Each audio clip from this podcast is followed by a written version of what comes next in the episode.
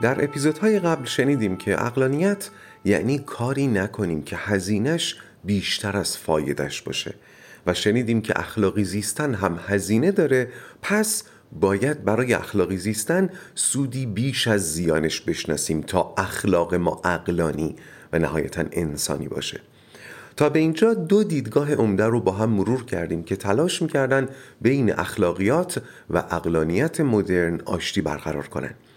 دیدگاه اول رویکرد روانشناسی اجتماعی داشت و به ego و سود و زیان ego به ویژه در زندگی اجتماعی می پرداخت. دیدگاه دوم اما رویکردی روانشناختی داشت و به self و تفاوتش با ego می پرداخت و اخلاق رو راهی برای تغذیه self می دونست. و حالا اپیزود پایانی دیدگاه های سوم و چهارم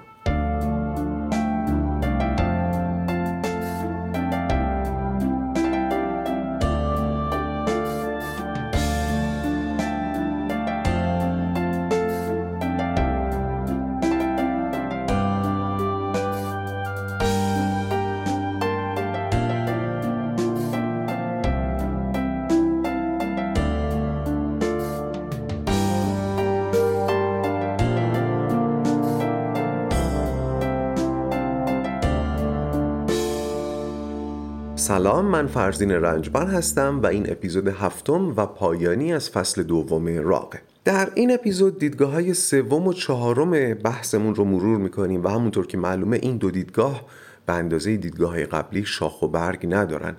اما دیدگاه سوم. بذارید لب به دیدگاه سوم رو همین ابتدا بگم. دیدگاه سوم میگه ما باید اخلاقی باشیم چون همه ما انسان ها همسر نوشتیم. همسرنوشتی یعنی چی؟ بهترین مثالی که می‌تونه معنای همسرنوشتی رو توضیح بده اون مثال معروف سرنشینان کشتی که در حال غرق شدنه حالا چرا کشتی در حال غرق شدن؟ چون این کشتی رو نمیشه به حال خودش رها کرد درست مثل جامعه خب وقتی یک کشتی در حال غرق شدنه تلاش همه سرنشینانش باید معطوف به نجات کشتی باشه در واقع هر کس دنبال نجات خودشه ها. ولی در این شرایط سود و زیان همه به هم گره خورده. پس همه باید برای نجات یک کل یعنی کشتی تلاش کنن. کی می‌تونه تو این کشتی باشه اما کمک نکنه؟ کسی که یک راه فرار فردی برای خودش داره. مثلا کسی که قایق نجات داره. این آدم اگر به نجات کشتی کمک نکنه هم قابل درکه. اما این دیدگاه یعنی دیدگاه سوم میگه در کشتی جامعه انسانی قایق نجاتی نیست. چرا؟ چون انسان مدرن گریزی از زیست اجتماعی نداره. ناگزیر از زیست اجتماعی پس همه و همه باید برای نجات کشتی جامعه از غرق شدن تلاش کنن. خب فکر می‌کنم این دوتا گزاره رو میشه شهودی پذیرفت. اینکه جامعه انسانی مثل یک کشتیه. و برای انسان مدرن بیرون از این کشتی جایی نیست. خب حالا اخلاق چطور وارد بازی میشه؟ اخلاق قراره چطور به این کشتی کمک کنه؟ همونطور که در مقدمه این اپیزود گفتم دو دیدگاه قبلی جنبه روانشناسی داشتن. اولی روانشناسی اجتماعی دومی روانشناسی فردی.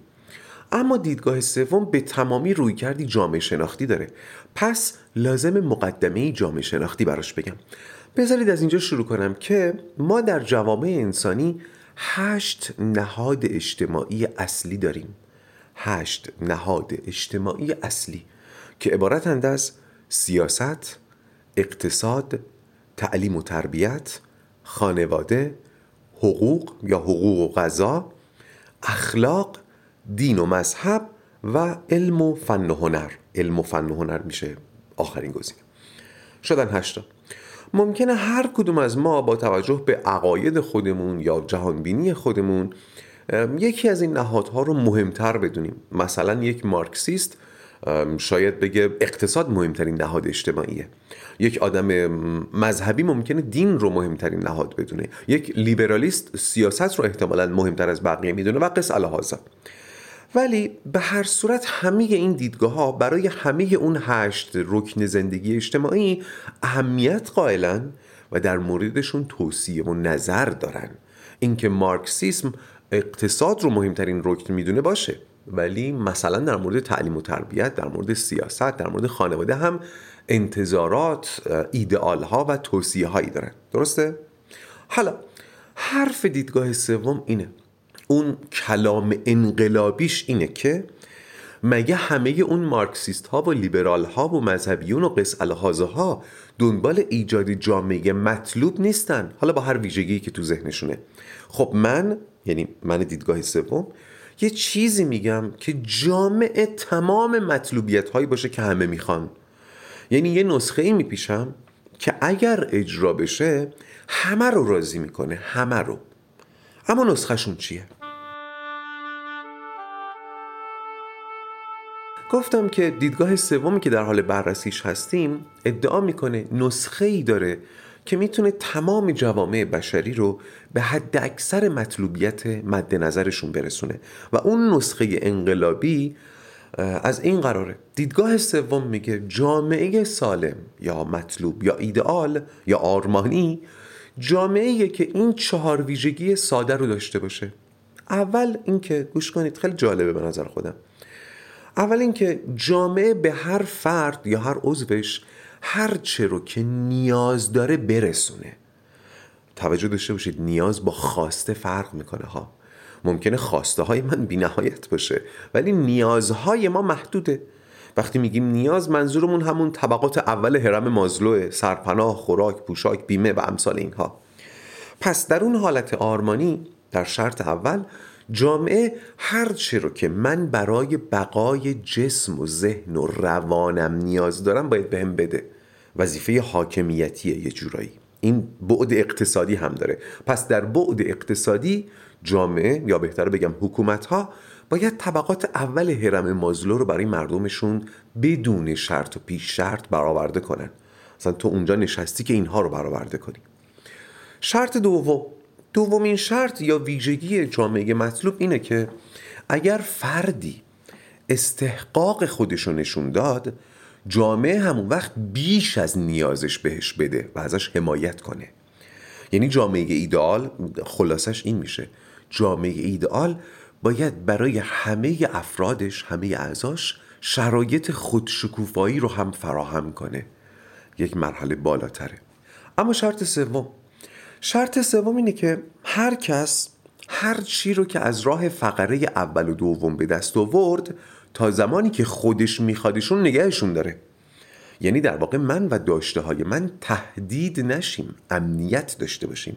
اینم شرط سومه که هم جنبه امنیت داره هم بحث حقوق و غذا. کسی نتونه به من و داشته های من تعرض کنه.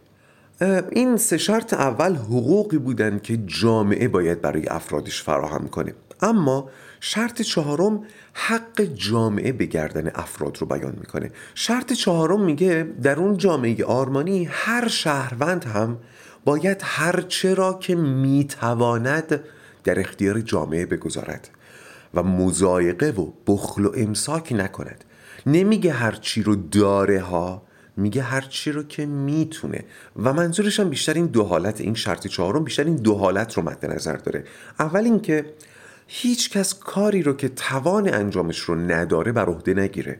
اگر کار یا مسئولیتی رو بر عهده می‌گیره باید علم و ذکاوت و تواناییش رو داشته باشه یا دانایی و تواناییش رو داشته باشه بعد کاری رو بر عهده بگیره. شرط دوم هم این که هر کس هر کاری رو که بر اساس تواناییش بر عهده گرفت بر اساس تواناییش و اونطوری که باید انجامش بده. نه مثلا بر اساس منافع شخصی یا جناهی. مثلا فرض کنید من بهترین مهندس سدسازی جهانم و به اعتبار همین به من میگن بیا و فلانجا صد بساز. کارهای کارشناسیشم با خودت. خب منم میپذیرم. تا اینجا اون حالت اول شرط چهارم رو به جا آوردم. کاری رو که تخصصش رو داشتم بر عهده گرفتم. اگر به من می‌گفتن به جای صد بیا مثلا فلان جا یک استادیوم بساز نمیپذیرفتم چون من متخصص صد سازی ولی مثلا فرض کنید ممکنه مصالح جناهی من حکم بکنه که این صد رو کمی اونورتر بسازم کمی اینورتر بسازم یا حتی منافع شخصی من ایجاب بکنه که برای تبدیل فلان مراتع به زمین زراعی برم صد رو یه جور دیگه بسازم. متوجه این؟ بله تخصص من مهمه ولی مهمه که این تخصص رو دقیقا اونطوری که باید ازش استفاده بکنم و منافع و مسائل شخصی و جناهی رو هم درش دخیل نکنم.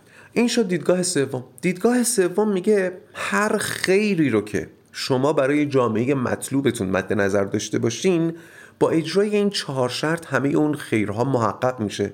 یعنی اگر اقتصاد جامعه بیماره اگر تعلیم و تربیت جامعه فشله اگر خانواده ها نابسامان شدن یا هر گره اجتماعی دیگه ای با اجرای این چهار شرط اصلاح میشه. اینجاست که دقیقا اخلاق وارد بازی میشه. و از غذا به خودمون که میایم می‌بینیم ای دل غافل تمام این چهار شرط چهار شرطی که دیدگاه سوم وضع کرده یه جورایی از جنس اخلاقن مخصوصا شرط چهارم که کاملا جنسش اخلاقه. پس به نظر می‌رسه سلامت و مطلوبیت جامعه در گروه اخلاقه و با احکام اخلاقی حاصل میشه و اگر می‌خوایم جامعه رو اصلاح کنیم باید اخلاق رو درش ترویج بدیم. باز باید تاکید کنم که اخلاق با امور مذهبی فرق می‌کنه. مثلا در یک جامعه مسیحی تشویق یا اجبار مردم برای رفتن به کلیسا در روزهای یکشنبه ترویج اخلاق نیست. ترویج دینه احکام فقهی و دینی باید از احکام اخلاقی جدا بشه. هرچند تمام ادیان هم احکام اخلاقی دارن. ولی مثلا یک شنبه ها کلیسا رفتن این یک حکم اخلاقی نیست. باری پس حرف این دیدگاه چیه؟ این که مطلوب ترین جامعه بشری که میشه متصور شد بهترین ساحلی که میشه کشتی بشریت رو بهش رسوند همین جامعه است که این چهار حکم درش اجرا بشه و این چهار حکم هم جملگی و چه اخلاقی دارن مخصوصا حکم چهارمش. و همین میشه سود اخلاقی زیستن و باعث میشه اخلاقی زیستن اقلانی باشه. آقای ملکیان این نظریه رو کاملا قابل دفاع می‌دونن ولی این دیدگاه هم زمانی واقعا نافعه. نفع می‌تونه برسونه که قاطبه مردم جامعه اخلاقی زندگی کنن اون جامعه مطلوب با اخلاقی زندگی کردن یه نفر و دو نفر و حتی اکثریت شکننده جامعه هم حاصل نمیشه. این اشکال به یکی از روایت های دیدگاه اول هم وارد بود یادتونه؟ در این دیدگاه هم اخلاقی زندگی کردن من شرط لازمه اما شرط کافی نیست. پس من اگر با چنین دیدگاهی اخلاقی باشم در واقع به زبان حال یا به زبان قال دارم به مردم دیگه میگم تو رو خود شما هم اخلاقی زندگی کنید. چون اگر شما اخلاقی زندگی نکنین منم از اخلاقی زندگی کردنم سودی نمی‌برم ترفی نمیبندم. آقای ملکیان میگن این دیدگاه از نظر مبانی نظری بسیار عمیق و قابل دفاعه ولی در عرصه عمل بسیار دیریاب و صعب الوصوله. هیچ کس نمی‌تونه تضمین کنه که اگر من اخلاقی زندگی کنم بقیه هم یعنی اکثریت محض هم اخلاقی خواهند بود. باری آقای ملکیان معتقدن چشمانداز جهان مدرن این دیدگاه سومه. این دیدگاه شاید امروز رو نداشته باشه ولی فردا مال اوست.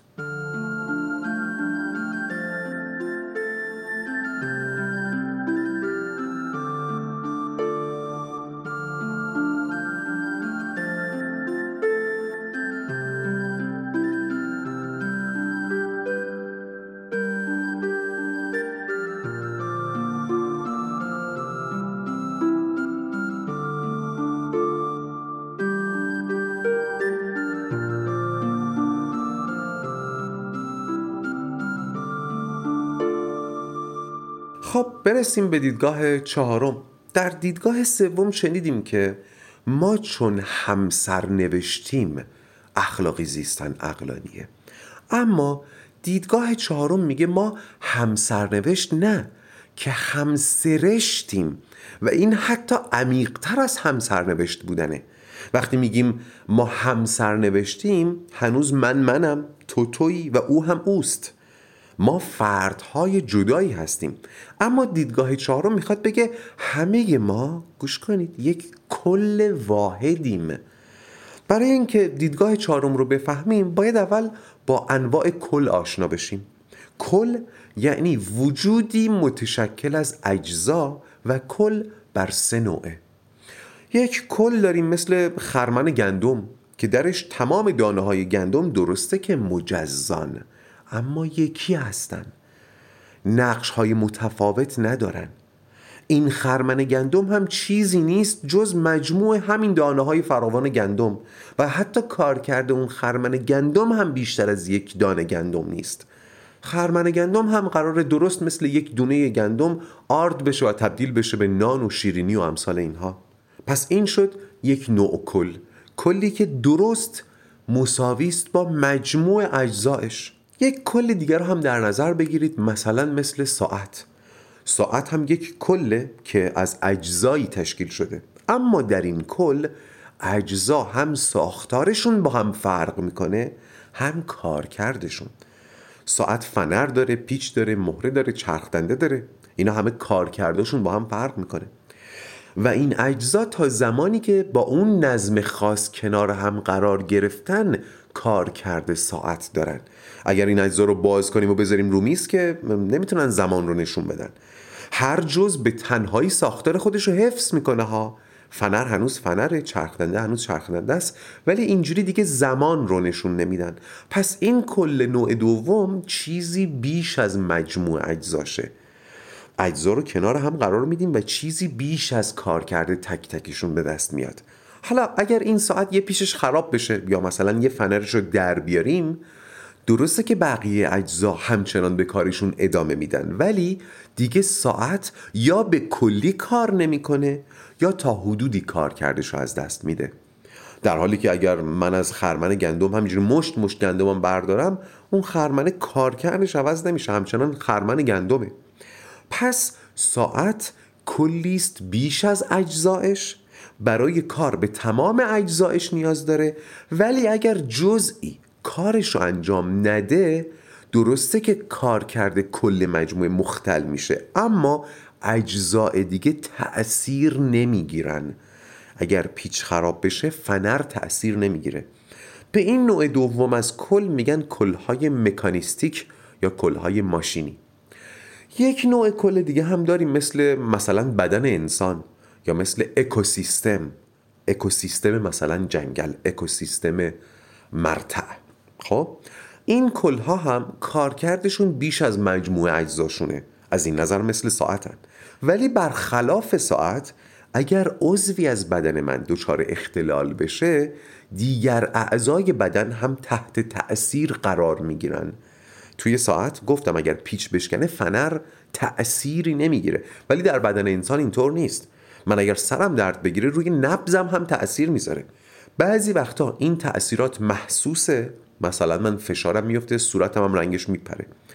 گاهی وقتا هم نامحسوسه. ممکنه من دندونم درد بگیره ولی نفهمم که داره روی کلیم هم تأثیر می‌ذاره. نامحسوسه. نامحسوس به معنای ناموجود نیست. پس ما اینجا در نوع سوم کل با کلی طرفیم که بیش از مجموع اجزاشه. برای کار به تمام اعضا نیاز داره و اگر عضوی مختل بشه کل مجموعه و به دنبالش اجزای دیگر هم دچار اختلال محسوس یا نامحسوس میشن. به این کلها میگن کلهای ارگانیستیک یا کلهای زنده. در اکوسیستم هم حتما شنیدین مثلا میگن اگر ملخ یهو حذف بشه ممکنه پرنده ها هم بمیرن پرنده ها بمیرن ممکنه رشد درختان تغییر بکنه ممکنه شکارچی های کوچکتر آسیب ببینن. اجزای کل به هم ربط دارن و در هم تأثیر می‌گذارن.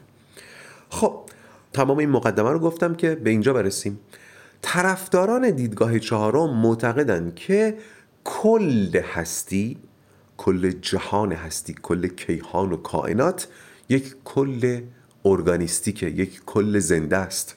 البته از خیلی قدیم عرفا مخصوصا در شرق به این دیدگاه معتقد بودند. مثلا در عرفان خودمون وحدت وجود چنین تلقی داره. اما از اوایل قرن بیستم دانشمندانی هم تلاش کردند که در حیطه علوم عقلی و شناختی و فلسفه ذهن و حتی فیزیک این دیدگاه رو تبیین و تثبیت کنند. طبق این دیدگاه انگار کنید هر کدوم از ما سلولی از کلیت هستی و کیهانیم و این کل ارگانیک دو تا ویژگی داره. اول اینکه اگر عضوی دگرگون بشه یا آسیب ببینه در کل اثر می‌کنه. و دوم اینکه اگر کل تغییر بکنه یا متأثر بشه در تک تک اعضا اثر می‌ذاره. خب فکر می‌کنم خیلی مشخصه که اگر هستی رو این شکلی ببینیم یعنی یک کل ارگانیستیک ببینیم اخلاقی زیستن اقلانی میشه. چون من اگر غیر اخلاقی باشم به دیگری آسیب می‌زنم در حالی که اون دیگری هم سلولی از بدنی است که منم سلول دیگرشم. من اگر به تو آسیب بزنم در نهایت آسیب به خودم برمیگرده. این شد لب حرف دیدگاه چهارم. اما خود آقای ملکیان این دیدگاه رو قابل دفاع نمی‌دونن و میگن اصولا برای کلیگویی درباره هر چیزی نیاز به احاطه هست. یعنی اگر کسی می‌خواد درباره کلیت هر چیزی حرف بزنه باید از یک موضع بالایی کلش رو در یک نگاه دیده باشه. اگر کسی می‌خواد درباره کلیت هستی و کائنات حرف بزنه باید بر پشت بام هستی رفته باشه و از اون بالا نگاه کرده باشه. به هستی به کائنات. یک کاروان رو فرض کنید که داره رد میشه. به عنوان یک کل این کاروان رو در نظر بگیرید. یه نفر که توی کاروانه می‌تونه در مورد جزئیات کاروان حرف بزنه. اینکه مثلا حسن به حسین چی گفت یا فلانی چی خورد. ولی نمی‌تونه درباره کلیات کاروان حرف بزنه. مثلا اینکه کاروان صبح درازتر بود یا الان. جلوی کاروان منظمتر یا عقبش. اما اونی که بالای کوهه درباره جزئیات نمی‌تونه نظر بده. اما در مورد کلیات می‌تونه. چرا؟ چون احاطه داره. آقای ملکیان میگن ما هم در دل کیهان هستیم. داخل کاروان هستی هستیم. بر بامش که نرفته ایم. البته عرفا و علاقمندان به عرفان می‌گفتن و میگن که در تجربه عرفانی انسان بیواسطه با جهان هستی روبرو میشه و ما از راه شهود قلبی و عرفانی به این احاطه رسیدیم و دیده ایم که کیهان یک کل ارگانیستیکه. ولی خب چون این محتوا درباره اخلاق در عصر مدرنه اعتبار این دیدگاه چهارم در این محتوا حداقل محل سواله بسیار خب اینم دیدگاه چهارم و این بود فصل دوم پادکست راق. ممنونم که همراه من و راق بودید. برای من تجربه دلنشینی بود. امیدوارم برای شما همینطور بوده باشه.